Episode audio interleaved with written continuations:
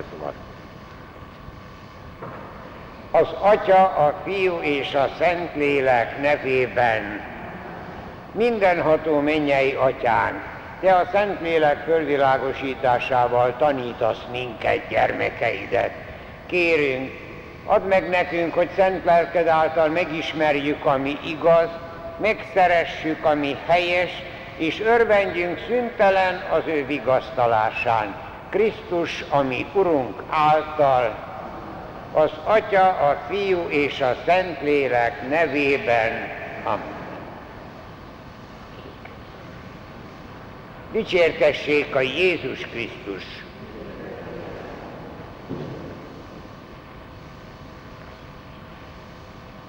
Isten ötödik parancsolatával foglalkozva, az eddigi alkalmakkor már említettük azt, hogy az emberi test és lélek életének tiszteletben tartásával, föntartásával és védelmével általában kapcsolatos kérdések hogy állnak. Aztán áttértünk a saját életünk védelmére szolgáló hát, föltételeknek, azokkal kapcsolatos bűnöknek, és most hátra van még az, hogy azt a kérdéscsoportot is érintsük, a mások életével kapcsolatos, tehát mások életének kioltásával kapcsolatos kérdések. Ide tartoznak a közvetlen gyilkosság, a magzatelhajtás, sőt a közvetlen gyilkosság mellett a, a önvédelemből történő, jogos önvédelemből történő gyilkosság, a magzatelhajtás, az eutanázia, a halálbüntetés kérdése és a háború kérdése, a háborúban való öldöklés kérdése. Ezeket veszük sorra. Az első tehát a kifejezett gyilkosság, amit az ötödik parancs eredeti Héber szövege nem is így mond, hogy ne ölj, hanem ne gyilkolj. Így szól, Gyilkosságon értünk elsősorban közvetlen és szándékos emberölést, mégpedig olyan embernek a megölését, aki nem lépett föl ellenünk veszélyeztető támadással. De gyilkosság bűnét követi el az is, aki szándékos vagy cselekvő módon közreműködik egy emberölésnél, és mindegy hát agresszív indulatból fakad, a, a teljesen mindegy, vagy pedig egyszerűen valami, egyszerűen valaminek az elmulasztásával kapcsolatos, a másiknak a halála, vagy pedig egy bosszúvágyból történik, tehát sok minden lehet a hátterében egy emberölésnek, egy gyilkosságnak. Ugyanakkor súlyos bűn az indirekt gyilkosság is, tehát közvetett módon, közvetett gyilkosságot is el lehet követni, ilyen például, hogyha valakinek a kötelesség mulasztásából történik valakinek a halála, vagy pedig elhagyja a segély nyújtást valakivel szemben. Az is a gyilkosság bűnéhöz tartozik.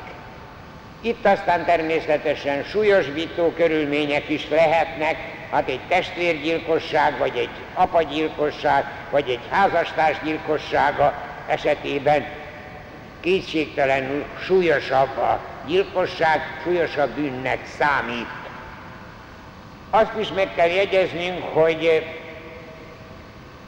eugenikai, genetikailag is közegészség szempontjából sem lehet indokoltnak tekinteni a szándékos gyilkosságot. Még akkor sem, hogyha ezt a közhatalom megengedetnek minősíti. Mi Krisztus hívők nem tartjuk megengedetnek. Ugye a, a Németországban a Hitler uralma alatt volt, hogy a elmebetegeket egyszerűen elaltatták, hát megölték tulajdonképpen. Ezt mi Krisztusi hitünkkel nem tudjuk elfogadni. A nem szándékos emberölés viszont erkölcsileg nem számítható be, de azért nem mentes a bűntől az az ember, aki súlyos ok nélkül úgy cselekszik, hogy az kiváltja másik embernek a halálát, még akkor is, hogyha az nem közvetlenül őtőle származik. Tehát itt nagyon-nagyon komolyan, keményen kell gondolkodnunk, nem szabad túlságosan, lazán, túlságosan, fölszínesen gondolkodnunk. Nem lehet viszont bűn nélkülinek tartani azt sem, hogy az emberi társadalom egyszerűen elfogadja az emberek millióinak a pusztuló éhínségét, anélkül, hogy ennek az orvoslására minden tőle telhetőt megtenne.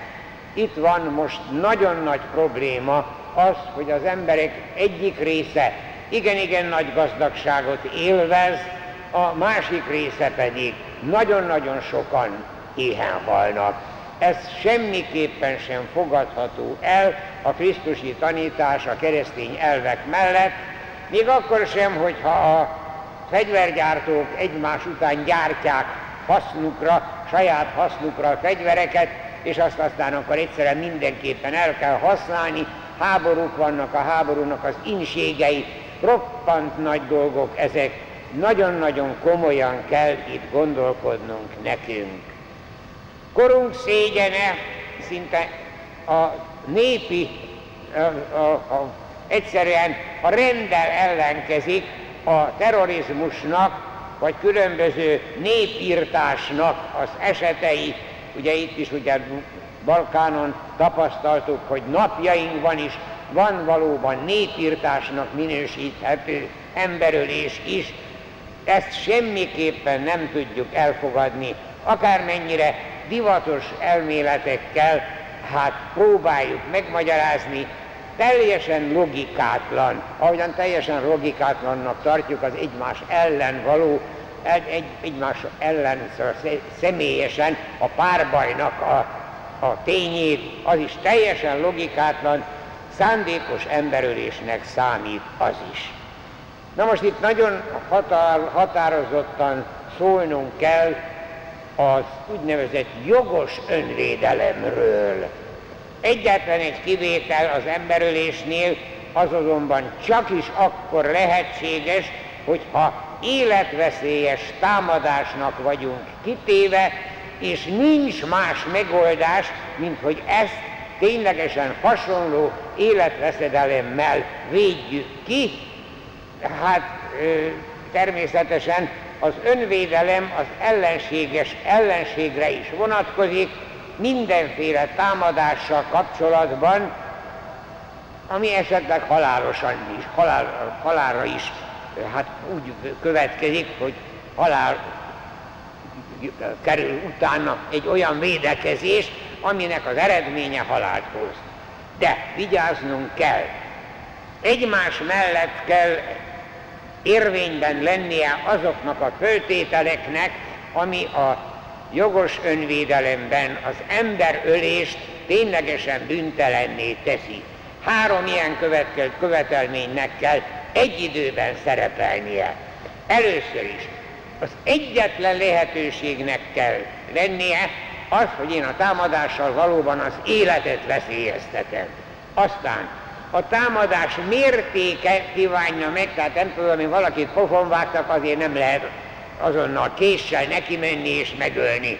Szóval csak a ténylegesen életveszedelemre lehet válaszolni azonnal egy életet veszélyeztető védekezéssel.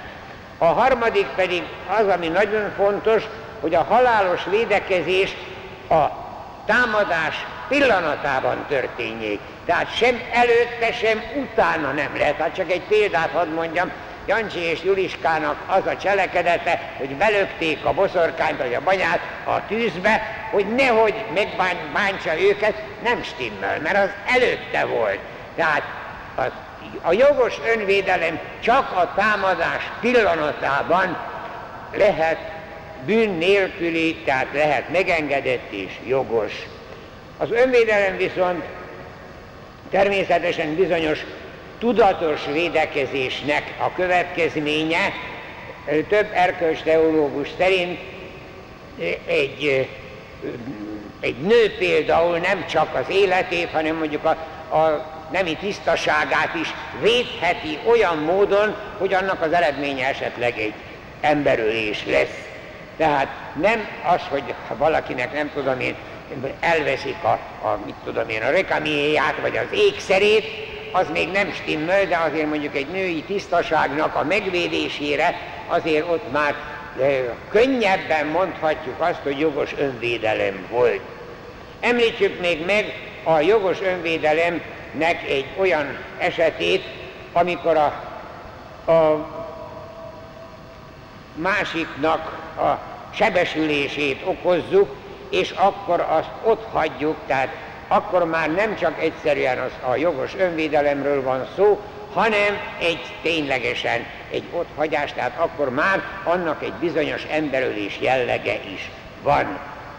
Nagyon-nagyon fontos, hogy ebben a kérdésben egy kicsikét komolyabban, szigorúbban vélekedjünk, mint általában a közvélemény, ami egy kicsikét lazább.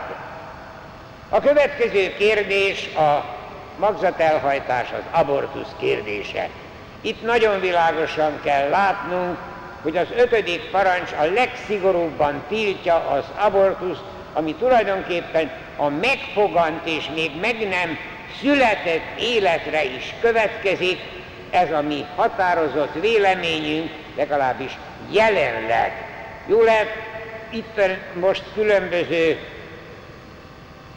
okokkal próbálják mindenképpen indokoltá tenni, de itt a jelen pillanatban, mert hiszen tulajdonképpen az, hogy az élet melyik pillanatban kezdődik, az nem teológiai kérdés, nem erkölcsi kérdés, az tulajdonképpen orvosi kérdés.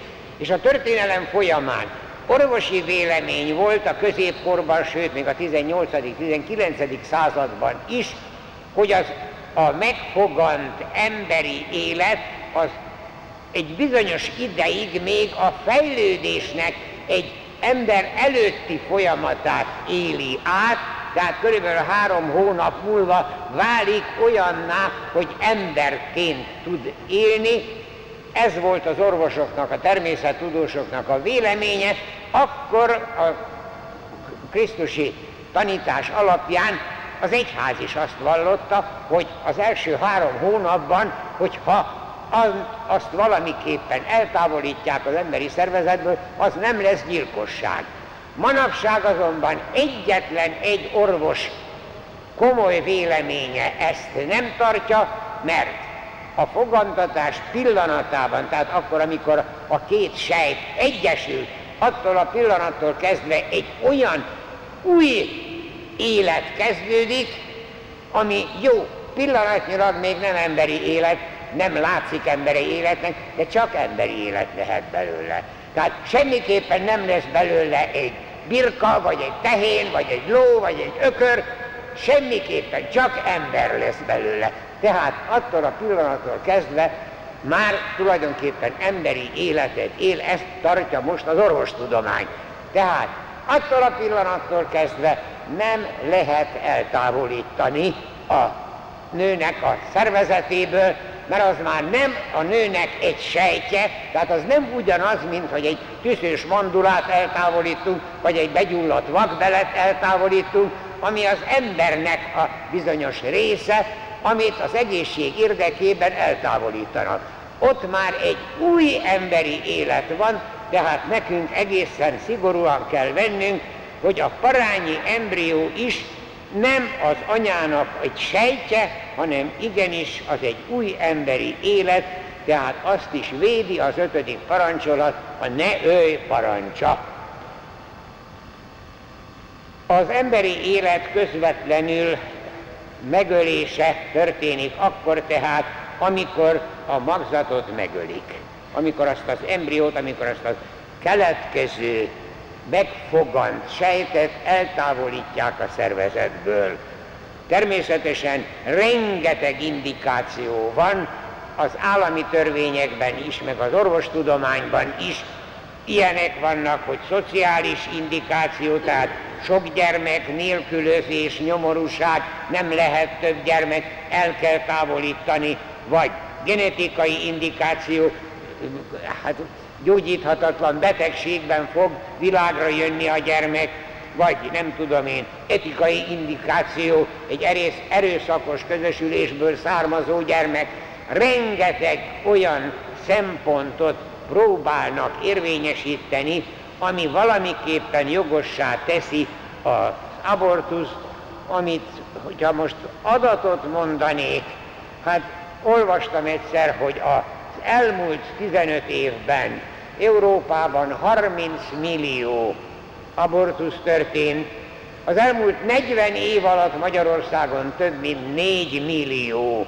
Napjainkban is évenként 90 ezerről van szó, ami egyszerűen kimondani is borzasztó, 100 szülésre 73 abortusz esik.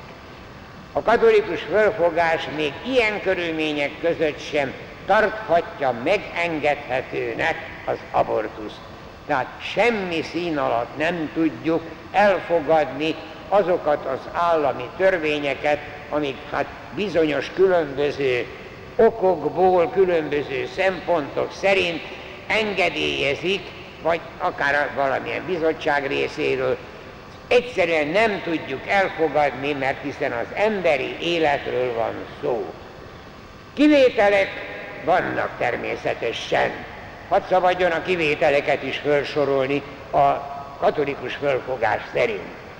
A hetedik és a kilencedik hónap között a keletkező emberi élet olyan állapotban van, hogy bizonyos körülmények között az édesanyja testén kívül is meg tud élni.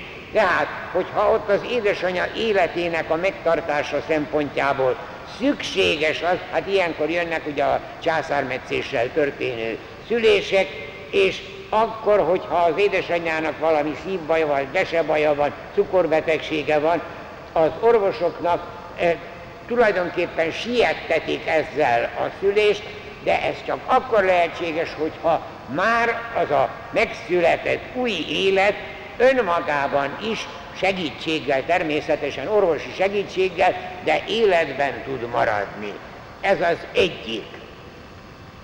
A másik, ami szintén megengedett, tehát kivétel, hogy olyan esetekben, súlyos esetekben, súlyos okból megengedhető a közvetett magzatelhajtás. Tehát, hogyha az édesanyja életének a föntartásához egy olyan orvosság szükséges, ami esetleg megrövidíti a magzatnak az életét, a létét, azt az orvosságot az édesanyja életének a biztosítása érdekében az orvos alkalmazhatja. De itt is nagyon-nagyon komolyan kell mérlegelni az esetet, mert tulajdonképpen ez is egy közvetett abortusz lenne, de ez nem jelent tényleges emberülést, mert az elsődleges cél az édesanyja egészségének a megőrzése. Itt hozzájárul az, hogy az édesanyjának van már egy pár egy, egyéb gyermeke is, annak az érdekében világos, hogy az édesanyja érdekének, a, vagy a életének a megtartása fokozottabb mértékben fontos, tehát akkor az orvos dönthet azzal, hogy alkalmazza azt az orvosságot, ami esetleg, hát egy ilyen abortuszt, egy ilyen benső abor, egy ilyen önkéntes abortust fog eredményezni.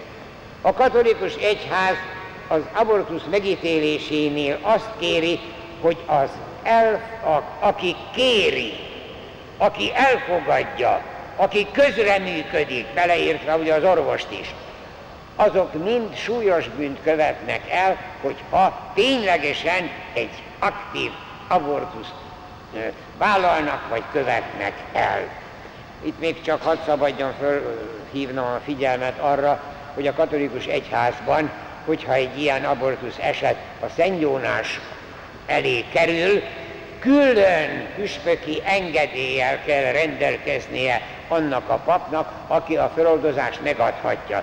Itt a mi plebániánkon évenként újra és újra megkapjuk mindannyian ezt a fölhatalmazást, tehát itt a, a plebánián e, történő szentgyónásoknál az abortusznak a föloldozása lehetséges.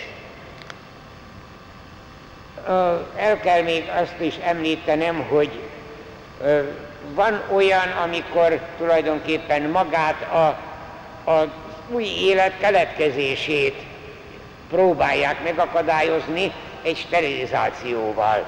Egy sterilizáció az egy műtét, van, amikor a meglévő műtétek mellé kénytelenek a sterilizációt is megcsinálni, akkor lehetséges büntelenül, de ha valaki csak azért, hogy többet ne legyen fogantatás, csak azért sterilizáltatja magát, az is mindenképpen a ötödik parancs elleni nagyon komoly védket jelent.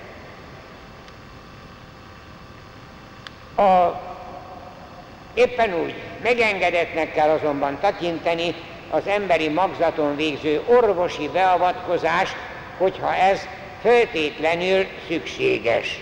De egyszerűen kísérleti szempontból, tehát kísérletezgetni, genetikai ö, előnyöket esetleg kiszámítani belőle, nagyon-nagyon óvatosan kell tenni, és itt az orvosok egy kicsikét messzire mennek, vagy a kutatók, akik azt mondják, hogy igenis az, a magzatot az gyógykelezelésnek különböző útjainak a fölfedezésére egyszerűen anyagnak használják az emberi életet. Ez semmiképpen nem megengedhető.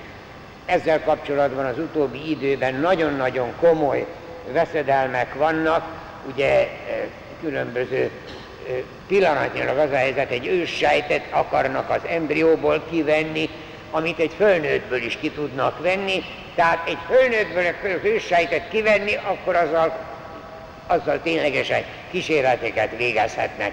De egy embriót megölni azzal, hogy kivesztjük azt az őssejtet, amivel kísérleteket, erre nincsen az embernek joga, mert ez emberölést jelent. Itt nagyon-nagyon vigyázni kell. A mostani utóbbi időben ezekkel a különböző génmanipulációkkal túlságosan messze akarnak menni az orvostudományban, ami hát nem egy bizonyos határon túl, ez már a Bibliában benne van, hogy az ember sok mindent megtehet, amit azért mégse szabad megtennie. Hát szóval ilyen van, itt is, az orvostudományban is. Na ennyit az abortuszról. A másik nagyon kényes kérdés szintén az emberölés kérdése, az eutanázia, az úgynevezett kegyes halál. Akkor beszélünk ilyesmiről, amikor az orvos fájdalom melles halálhoz segíti a súlyosan szenvedő, gyógyíthatatlan beteget, akár a saját kérésére, akár a hozzátartozók kérésére.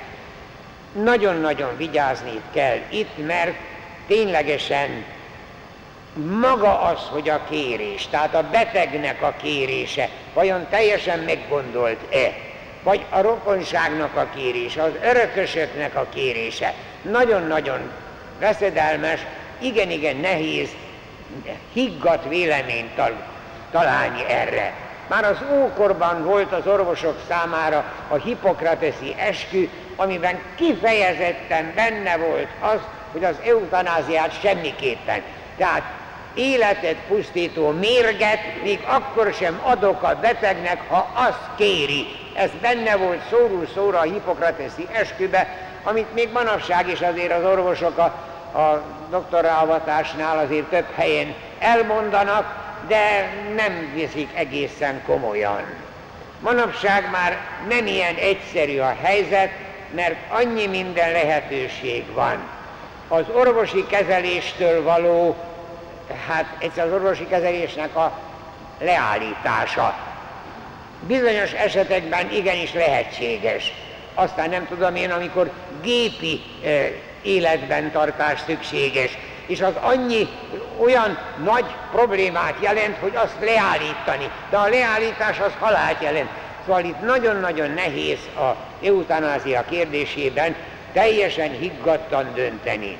A saját kéréseknél pszichikai állapota a betegnek nem mindig megfelelő. A rokonság kérdésénél meg aztán örökösödési problémák vannak, nagyon-nagyon nehéz. Itt, hogy tisztán lássunk, egy kicsikét széjjel kell bontani az eutanáziát, aktív eutanázia és passzív eutanázia. aktív eutanázia semmiképpen nem fogadható el, az egyszerűen a betegnek a megölését, orvosi megölését jelenti. A passzív eutanázia, ott az orvos tulajdonképpen a be nem avatkozással engedi a halál folyamatának a beállását, tehát halál folytatását és a halál beállását. Az a passzív eutanázia. De még ez se tisztázza az összes kérdést, itt még egy másik distinkciót is kell tennünk, a közvetlen és a közvetett eutanázia, a direkt és az indirekt eutanázia. A katolikus erkölcs teológia tiltja mind az aktív, mind a passzív eutanáziát, megengedi viszont éppen a kettős hatás elve alapján az indirekt, mint indirekt meghalni hagyást, tehát az indirekt eutanáziát bizonyos esetekben nem kötelező, a nagyon drága vagy nagyon rendkívüli gyógykezelés, lehet csak a rendes gyógykezelésnél maradni és megállni, bizonyos mértékben lehet olyan fájdalomcsillapítókat használni, ami esetleg még a, a halált is előidézheti, ezek indirekt eutanázia, indirekt passzív eutanázia, ami e, tulajdonképpen a katolikus tanítás szerint is bizonyos esetekben megengedhető lehet. Rendkívüli és veszélyes eszközöket nem köteles mindenki igénybe venni, de itt is nagyon vigyázni kell arra. A rendkívüli gyógykezelés és a rendes gyógykezelés egyes országok szerint más és más mert nálunk nem tudom én rendes gyógykezelésnek tartanak valamit, amit például Szudánban nem tarthatnak rendes gyógykezelésnek, mert ott arra nincs olyan egyszerű lehetőség. Úgyhogy itt nagyon-nagyon vigyázni kell, higgadtan kell mérlegelni a dolgokat, a kötelező szabályok azonban mindenképpen megtartandó. Ezt a néhány kötelező szabályt hadd soroljam föl. Tehát sem a gyógyíthatatlan beteget, sem a súlyos sebesült katonát nem szabad kivégezni. Tehát ugye itt ezt most én határozottan mondtam, hogy a gyógyíthatatlan beteget megölni, vagy pedig háborúban a súlyosan sérült katonát egyszerűen kivégezni. Tehát egyszerűen megölni nem szabad, hogy a kínai hát megrövidüljenek, mert hát ugye halál esetén esetleg hát nagyon nagy szenvedést kell elviselnie. A második, normál orvosi segítséget a lehetőség szerint minden esetben meg kell adni. Tehát akár a környezetnek bármilyen körülmények között a normál orvosi segítség kötelező. A biztonságos életmentő csak észszerűséggel hát kötelezhető arra, hogy ha úgy tudja megmenteni, teszem föl például valaki huldoklik a vízbe, csak akkor vagyok köteles megmenteni, hogyha jó úszó vagyok, tehát ha nem vagyok jó úszó, akkor be nem szabad ugranom a vízbe, nem szabad megmentenem, mert akkor is, hát ugye én bizonyos mértékben passzív előidézője lehetek a vízbe vergődőnek a vízbe fulladásában. A beteget, a negyedik törvény, általános törvény, a beteget akarata ellenére, még a szülők se, vagy a rokonság se kérheti az eutanáziát számára. Tehát, hogyha a beteg szánt szándékkal azt mondja, hogy ilyet nem enged meg, akkor semmiképpen nem lehet. Nagyon-nagyon vigyázni kell. Az eutanázia manapság Európában és Amerikában is nagyon-nagyon sokat tárgyalt és parlamentekbe is tárgyalt, és állami engedélyeket próbálnak mindenképpen. Legutóbb Hollandiában volt ugye egy olyan döntés, amire azt mondják, hogy hát szóval eléggé, eléggé laza, pedig hát azért a föltételek eléggé komolyan megvannak. Nagyon érdekes Hollandiában már évek óta volt tulajdonképpen emberölés, mondták, hogy illegális, de 12 évig egyszerűen nem, nem néztek utána, nem történt semmiféle büntetés.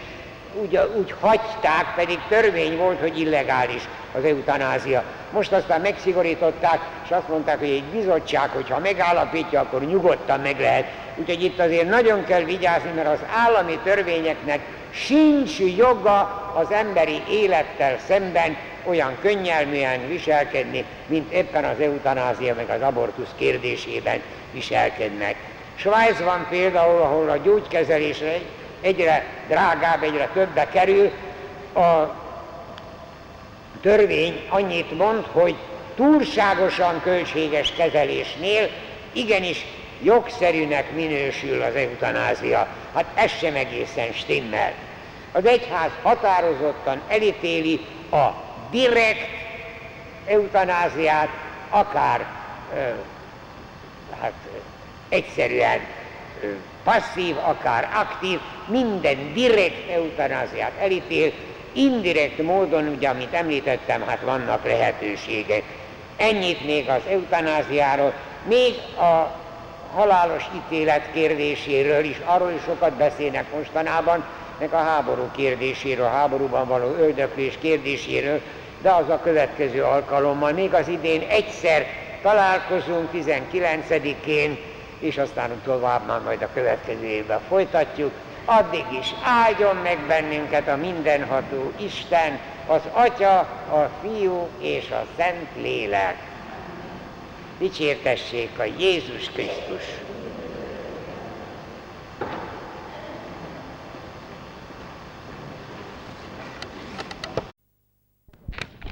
2001. december 19-e. Placidatja előadás sorozata az Isten törvényeiről és értelmezésükről. 16. rész.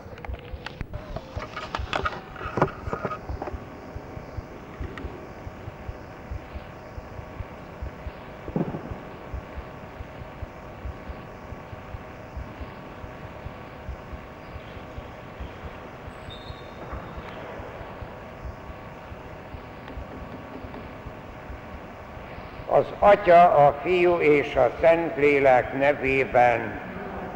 Mindenható mennyei Atyánk, Te a Szentlélek fölvilágosításával tanítasz minket, gyermekeidet.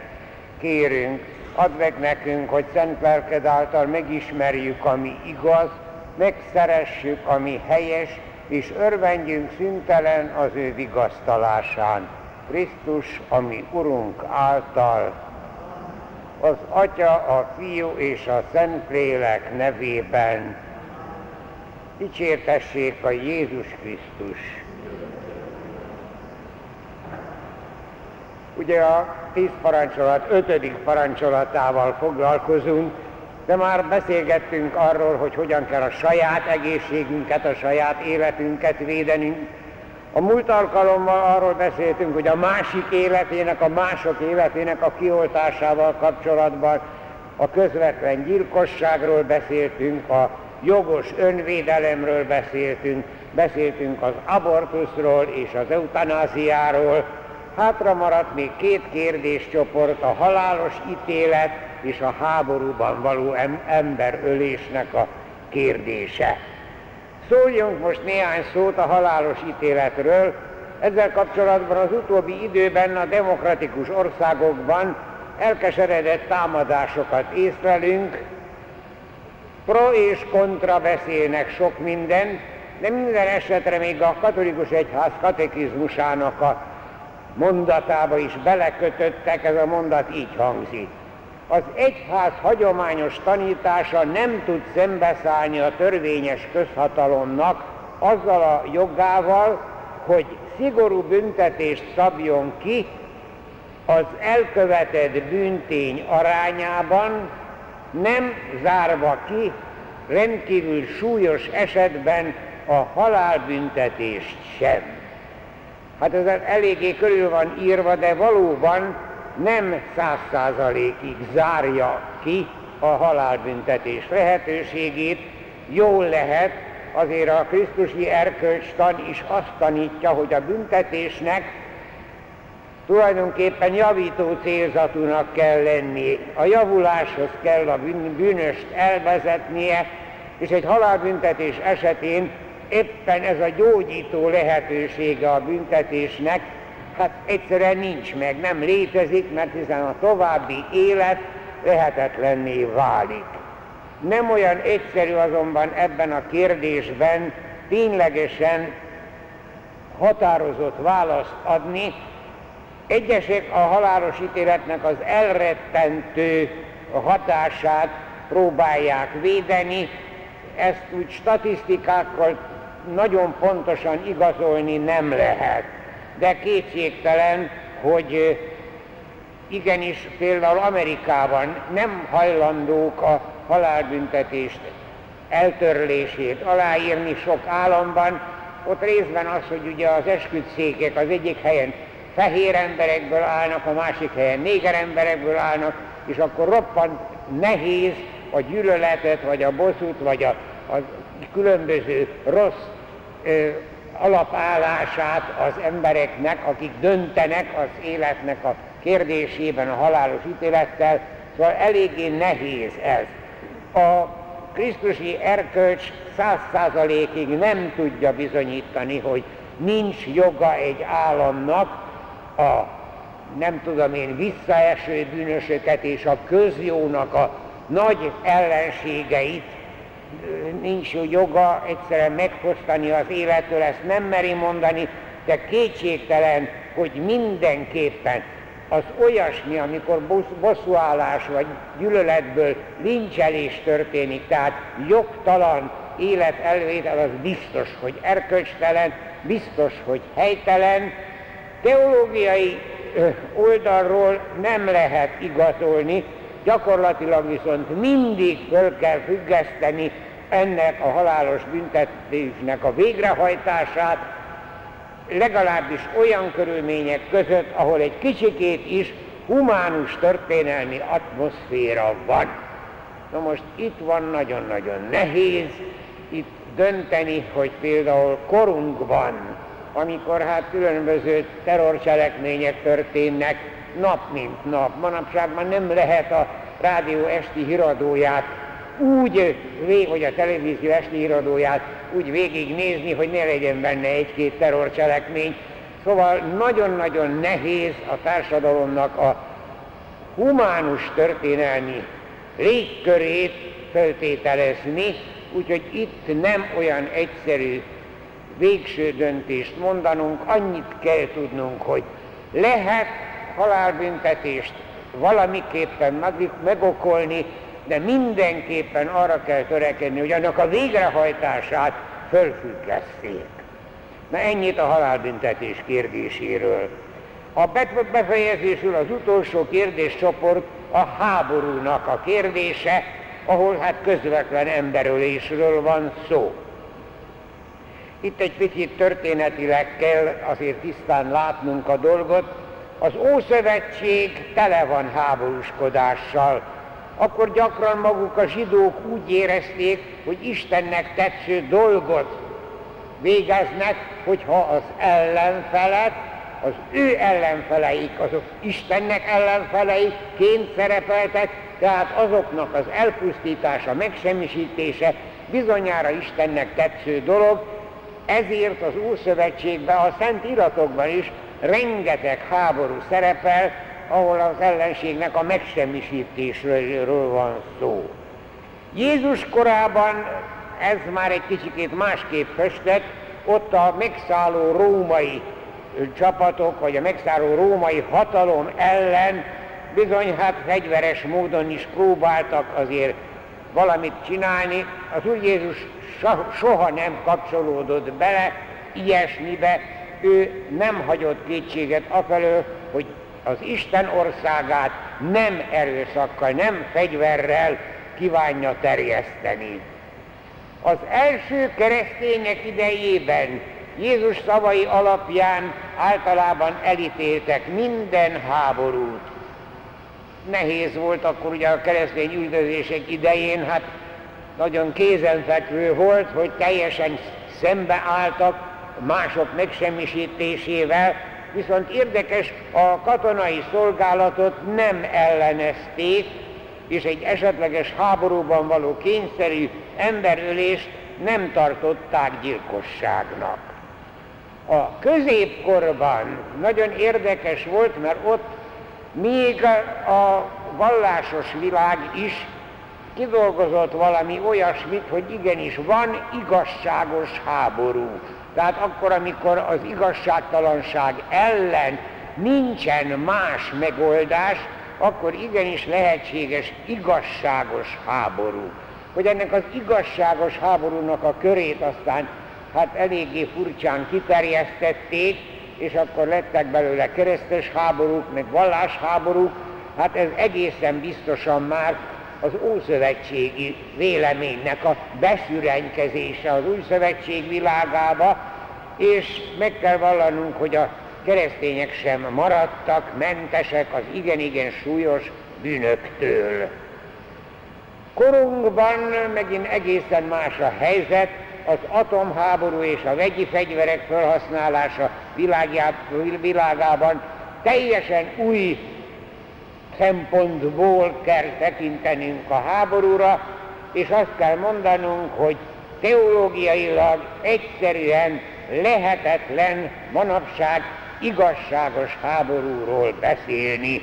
Egyszerűen lehetetlen, mert a atomfegyver, vagy a vegyi fegyver, vagy a biológiai fegyver egész városokat minden megkülönböztetés nélkül tömegeket pusztíthat el, tehát semmiképpen sem lehet az igazságos háború középkorú, vagy középkorú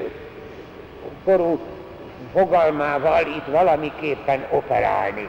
A második vatikáni zsinat egészen határozottan megszövegezte, hogy minden olyan háborús cselekmény, ami egész városoknak az elpusztításáról, vagy széles területeknek, vagy egész lakosságnak megkülönböztetés nélkül való elpusztítását eredményezheti, tehát az atomháborúban a tömegpusztító eszközök alkalmazásával vakmerő bűncselekmény Isten és az emberiség ellen.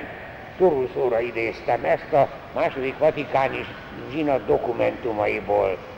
Elvitathatatlan, hogy a keresztény erkölcs teológiája a jelenkorban, a jelenkor pápái is nagyon sokszor felszólaltak az ellen, hogy a legnagyobb erőfeszítést kell mindenképpen a tömegpusztító eszközök használatával, használata ellen mindenképpen, akkor is az egyház ebben következetes volt, akkor is, hogyha ebből neki hát hátránya származott. Ne felejtsük el például a öbölháborúban. A Szent Atya egészen határozottan a háború, a kuwaiti háborúval szembe állt, és ezzel hát Amerikával eléggé szembe került, és annak megvoltak a maga nehézségei is, de most is így van, az afganisztáni háborúra egyszerűen nem lehet azt mondani, hogy az mindenestől igazságos.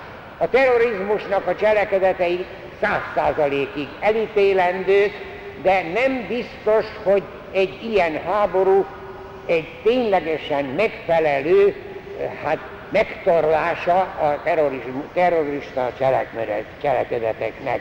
A tisztánlátás kedvéért azt kell mondanunk, hogy a mi Urunk Jézus a szív békéjét kéri, és visszautasít minden harag, minden gyűlölet, minden bosszú vágynak a megnyilatkozását. Egyszerűen nem lehet ezzel valamiképpen is operálni a háborús cselekedeteknek az érdekében. A mindenképpen a felebarátnak a gyűlölete az súlyos bűn. A béke természetesen nem egyenlő a háborúnak a hiányával, nem merőben a ellentétes erőknek a puszta hiánya, hanem sokkal több és sokkal nagyobb jelentőségű Isten gondolata és egyszerűen minden tökéletes igazságosságot szabályozó, tehát az embernek, a, embernek kell megvalósítania a békét. Az emberiség közjavát elsődlegesen és magába véve örök törvény szabályozza, de természetesen itt a közjó közvetlen föltételeinek a veszélyeztetése, hát igen-igen könnyen megtörténik. Úgyhogy itt nagyon-nagyon nehéz száz százalékig minden egyes esetben pontos véleményt mondani minden esetre. Az egyes embertől azt kívánja a Krisztusi erkölcs, hogy állandóan uralkodjék a szenvedélyein, és a közhatalomtól viszont azt kívánja, hogy éberen vigyázzon a állampolgárainak az életére. Nem olyan egyszerű itt a, az egyháznak a szerepe sem, a emberi nem egységének és az Istennel való egyesülésnek a szentségeként szövegezték meg az egyháznak a fogalmát, és ebben benne van az igazi béke. Nagyon kér tehát mindenkit az egyház, hogy teljesen mindent kerüljön el, ami a háborút valamiképpen is hát, okozhatja vagy előkészítheti. Amíg azonban háborús veszély ellen nincs egy olyan ténylegesen hatalmas, tehát tekintélyt is birtokló nemzetközi jogi intézmény, addig nem lehet megtagadni az egyes kormányoknak a védekezés jogosságát, még azzal sem, hogyha fegyverkezik, tehát katonaságot tart. Persze minden meg, ilyen erőszakos megnyilvánulást meg kell előznie a békés megegyezés lehetőségeinek a teljes kimerítése. A keresztény erkölcstal külön hangsúlyozza, hogy kirobbanó háborúkban is érvényes az emberi jogoknak a érvénye, tehát ott is rablás, kegyetlenkedés, nemi erőszak, vagy ilyesféle ugyanolyan súlyos bűn, még hogyha egy kirobbant háborúban, annak a kirobbanásában valaki nem is védkes, mert hiszen mások robbantották ki, de akkor a benne is neki az erkölcsi törvényeket meg kell tartania. Kifejezetten bűnös parancsot pedig igenis lelkiismeretben meg kell tagadni. Egyszerűen nem megoldás, hogy parancsra cselekedtem, tehát parancsra tudok embertelen lenni, parancsra tudok olyan kegyetlenséggel gyilkolni, ami hát önmagában véve is teljesen embertelen. Itt ez semmiképpen sem védhető etikailag. Itt kell megemlékeznünk arról, hogy semmiképpen nem engedhető meg egy-egy népcsoportnak a kiirtása, tehát egy ilyen etikai kisebbségnek a kiirtása. Teljes városok lakosságának hatalmas régiók elpusztítása, megsemmisítése mindenképpen a lehető legsúlyosabb az emberiség ellen és Isten ellen elkövetett legsúlyosabb bűn. Atom, biológiai, vegyi fegyvernek az alkalmazása mindenképpen bűn. Második vatikáni zsinat lelkipásztori konstitúciója ezt teljesen egyértelműen mondja, de hozzáfűzi, hogy a fegyverek felhasználása, tehát a fegyvereknek a gyártása, felhalmozása, az is konfliktusoknak az állandó veszedelmét jelenti, tehát a fegyverkezési hajsza, fokozása szintén erköstelenül megengedhetetlen a támadó ellenség kiírtására ezt szokták mondani, ezért aztán ugye elrettentésképpen is fegyvereket gyártanak. Hát itt azért hozzá kell fűzni azt, hogy nagyon-nagyon érdekesen tudják indokolni a dolgokat.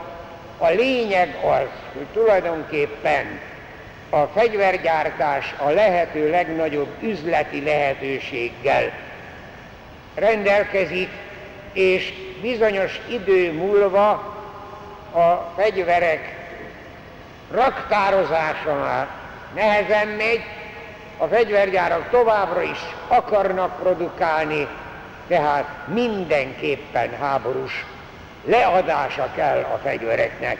Ez így volt az öböl háborúban is, és így van most az afgánista háborúban is. Egyszerűen a háttérben ott van a fegyvergyáraknak az óriási nyeresége, ami ellen tehetetlen, még a szegény Szent Atya sem tud ellene tenni semmit se, pedig ha valaki, ő állandóan fölhívja a figyelmet arra, milyen hallatlan nagy feladatunk van éppen a béke vonalán. Most azért említsük még meg, hogy a kötelező katonai szolgálattal kapcsolatban mi a mi erkölcsi álláspontunk. Nem lehet egyszerűen megtiltani, csak arra is gondoljunk, hogy az Úr Jézus is a kafarnaumi századosnak a kérését teljesítette, nem kötötte ahhoz, hogy mondjon le a katonai rangjáról, vagy lépjen ki a hadseregből. Péter is, amikor Kornélius századost megkeresztelt az egész családját, nem volt föltétel, hogy hagyja ott a katonaságot, tehát tulajdonképpen a sorkatonai kötelezettségnek a teljesítését nem lehet okvetlenül súlyos bűnnek minősíteni. Már sokkal nehezebb választ adni az önkéntes katonaságnak. Tehát ha valaki önkéntesen katonai szolgálatra jelentkezik, egy bizonyos határig természetesen a védelmi erőt jelentheti, de itt nem olyan egyszerű, határozottan egyszerű véleményt mondani. Nagyon érdekes, hogy a lelkiismeretre hivatkozva egy ideig ugye a fegyveres szolgálatot megtagadták, és ennek súlyos következményei voltak. 1990 óta mi nálunk már ilyesmi nincsen. A, aki a fegyveres szolgálatot meg akarja tagadni, annak más polgári szolgálatot adnak, a katonaság, a sorkatonaság idejére, hogy ez aztán a közeljövőben hogyan fog még alakulni, nem tudjuk.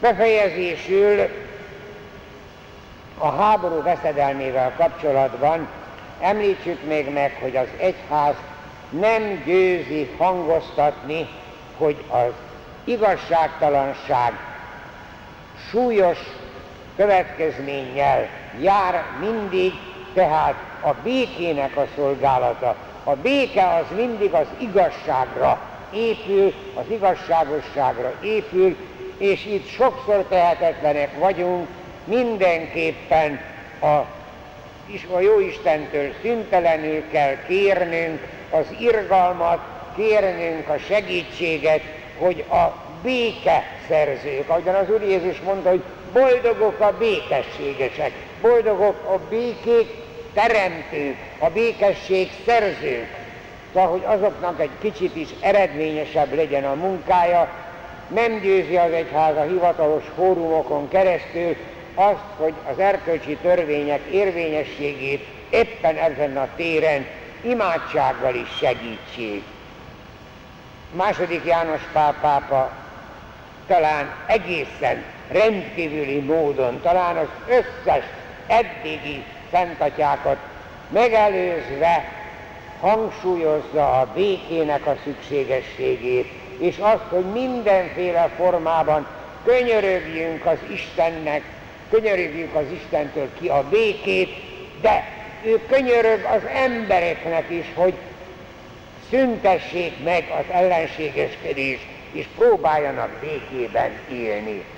Egy uh, apróságot mondhatok, csak az Osservatore Románóba olvastam, ugye három esztendős jugoszláviai háború kapcsán a Szent Atya 346-szor kérte az egymással szembeálló feleket, hogy irgalmazzanak egymásnak, hagyják abba a békét, mert a háborúval semmit nem lehet megoldani. Ezt nagyon érdekesen a tavalyi diplomáciai testületnek a tavalyi köszöntésével, hát akkor még csak 168-an voltak, most már 173 nagykövet van a Vatikánban, csak úgy mellékesen mondom, száz évvel ezelőtt kilenc volt, most pedig 173. És a Szent Atya ezeknek a nagyköveteknek nagyon mondta, hogy adják tudomásul a felelős vezetőknek, hogy a háborúval semmit megoldani nem lehet. Csak is a békével lehet valamit eredményt elérni. Még valamit hadd fűzzek hozzá, ez is az idén tavasszal volt, talán másodszor, amikor a Mátyás templomban külön volt egy nagy ünnepélyes Isten tisztelet a második világháborúban elhunyt hősöknek az emlékére. Hát itt megint egészen más a helyzet, nekünk világosan kell látnunk, hogy ezt a háborút nem mi, ezt a második világháborút nem mi robbantottuk ki, a részvételünk se jó szántukból volt, nem szabad akarattal vettünk benne részt, hanem kényszerűségből viszont a háborús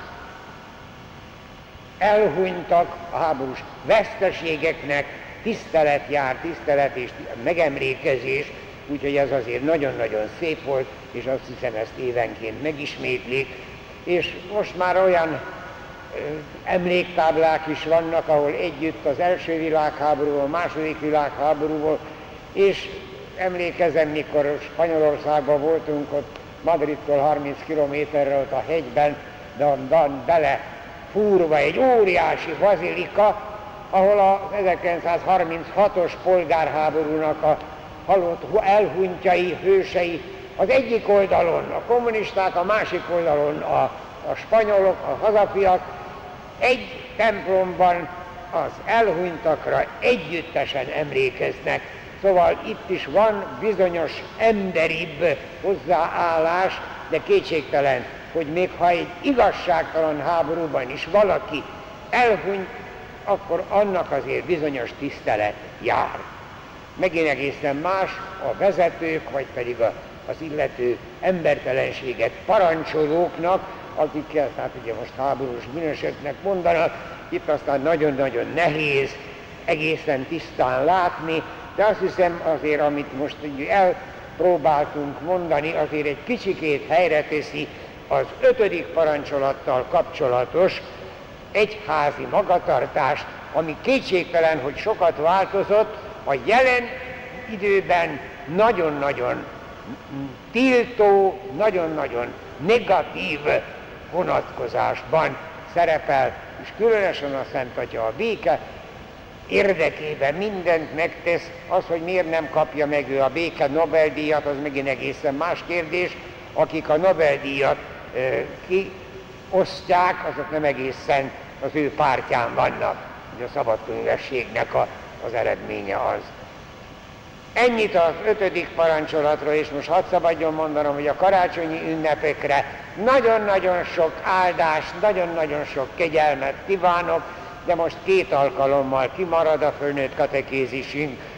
Január 9-én találkozunk újra, addig is a Jóisten legyen velünk, és áldjon meg bennünket a mindenható Isten, az Atya, a Fiú és a Szent Lélek. Amen.